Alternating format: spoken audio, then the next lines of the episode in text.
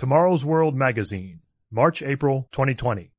O Canada, Baby Bust, The Death of a Culture, by Stuart Wachowicz. Read by William Williams. Article begins. In April 2019, Global News reporter Jules Knox filed an article revealing that senior healthcare is now the fastest-growing sector of British Columbia's economy. Despite significantly improved wages, many job vacancies in elder care remain unfilled, leaving some seniors with inadequate support and attention. From the article, "This is a Silent Crisis: Advocates Voice Concerns Over Care Worker Shortage in the Okanagan." Global News, April 16, 2019. Across the nation of Canada, fewer workers are available to fill jobs of many descriptions. Why is this happening? Is this an economic canary in a coal mine? Quote-unquote. Financial Post columnist Joe Chidley recently warned that the economic stagnation fueling concerns in the Western world may long be with us. Its root causes have little to do with global economic competition, as many mistakenly presume, but rather stem from internal issues within Western nations. Chidley explains that in Western Europe and Canada, despite some positive indicators, we are actually seeing a steady decline in the growth rate of the economy, a decline that will likely continue. From the article, "Why the Best Solution to Sluggish Economic Growth May Be to Get Used to It," Financial Post, August 22, 2019. During the United States 2016 presidential election, the winning candidate promised an annual economic growth rate of 4% to 5%. In fact, the U.S. economy grew by just about 2% in 2019. From the article, "United States GDP Growth Rate, Trading Economics, 2020. Even so, this is much better than the growth rate in most Western economies. Gross domestic product in Germany and the United Kingdom grew by just 0.5% last year, and in France by 0.3%, next to which Canada looked very good at 1.6%. Chidley points out that in the 1960s, annual growth in the West was in excess of 5%. Throughout the 1970s, it hovered at about 4%. But by 2019, nations struggled to reach 2% or less. Why?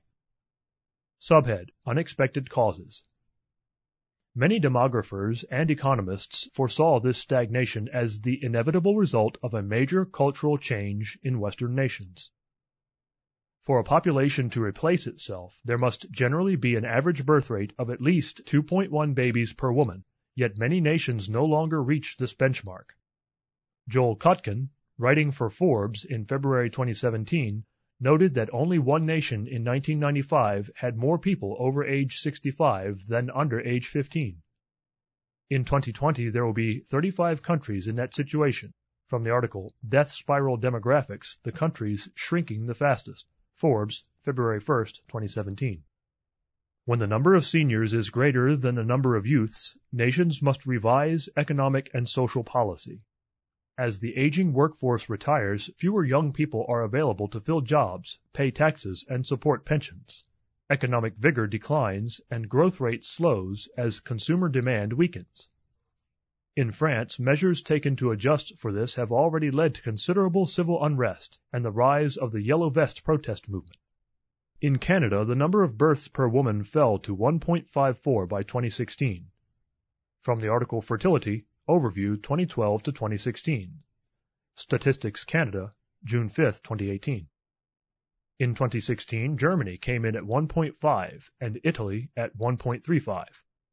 To illustrate this in another way, Kotkin explains that in 1990 there were 4.7 working-age Germans for every German over age 65. At the present rate, the ratio in 2050 will be 1.7 working people for every retired German.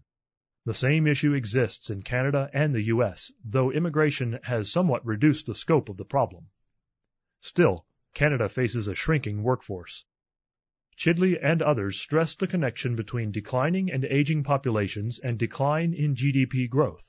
It follows that an aging population will buy fewer goods, reducing consumption and thus causing a drop in production. Production, of course, is the real driver of economic growth. What occurred over the last century to bring us to this situation? Subhead: Women in the Workforce.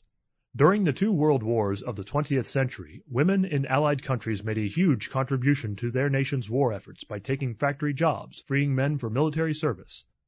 Following World War II, a cultural shift began as many women remained or wanted to remain in the workforce.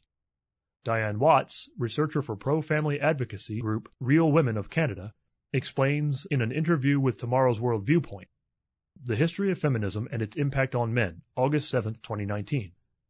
That modern feminism demands that women see themselves as victims, needing freedom, quote-unquote, to work and do what they want, liberated from the burden, quote-unquote, of husbands and children. This worldview sees child-rearing as an obstacle to a woman's path to success. Of course, when more and more married women began to work outside the home, family incomes rose, but as families had more expendable income, the market adjusted. Everything became more expensive. This has brought us to the point where today many married women feel they must work to meet family needs. Additionally, many parents feel they cannot afford to have more than one child. If both parents are working, for instance, there are daycare costs to consider. And some parents, succumbing to advertisement-driven social pressure, calculate that additional children will make it harder for them to travel widely and obtain luxury items they associate with enjoying life, quote-unquote. Subhead: The War Against the Family. Contemporary social values undermine and weaken the traditional family unit. Moral relativism and political correctness are sabotaging the acceptance of a family unit composed of a breadwinning father and a devoted mother who provides for the needs of the home, with both parents teaching their children the moral absolutes of right and wrong. Nowhere is this war being waged more brutally than in abortion facilities. Hailed as the means of liberating, quote-unquote, women from the shackles of child-rearing, legalized abortion has been a powerful factor in falling birth rates. The Guttmacher Institute reported that between 2010 and 2014, a full 25% of all human pregnancies on Earth were terminated with a deliberate abortion. From the article Induced Abortion Worldwide, Guttmacher Institute, March 2018. This translates to 56 million deaths of unborn children annually. Canada alone from 2011 through 2016 saw an annual average of more than 100,000 abortions. The economic impact of the loss of those 600,000 lives will be felt by Canadians for many years to come. In the West, growing rejection of biblical values has removed absolute moral standards that long sustained the place of the traditional family. This deterioration threatens the continuance of the nation's social and economic order and the individual fulfillment and happiness of its citizens. Best-selling author William Gairdner wrote, quote, I am persuaded that the health of our entire civilization depends not on the autonomous individual, but on the family, and the importance and privileged status of the family is being eroded before our very eyes, end quote. From the book, The War Against the Family, introductory page 13. Describing some end-time descendants of the biblical patriarch Joseph, the prophet Hosea states, Aliens have devoured his strength, but he does not know it. Yes, gray hairs are here and there on him, yet he does not know it. Hosea chapter 7, verse 9. The gray hairs, quote-unquote, are a remarkable prediction of the aging state of the English-speaking world today. People have been deluded into believing that children are a burden. As a reader of this magazine, we hope you will instead take to heart God's clear declaration. Behold, children are a heritage from the Lord. The fruit of the womb is a reward. Psalm 127, verse 3. Article ends.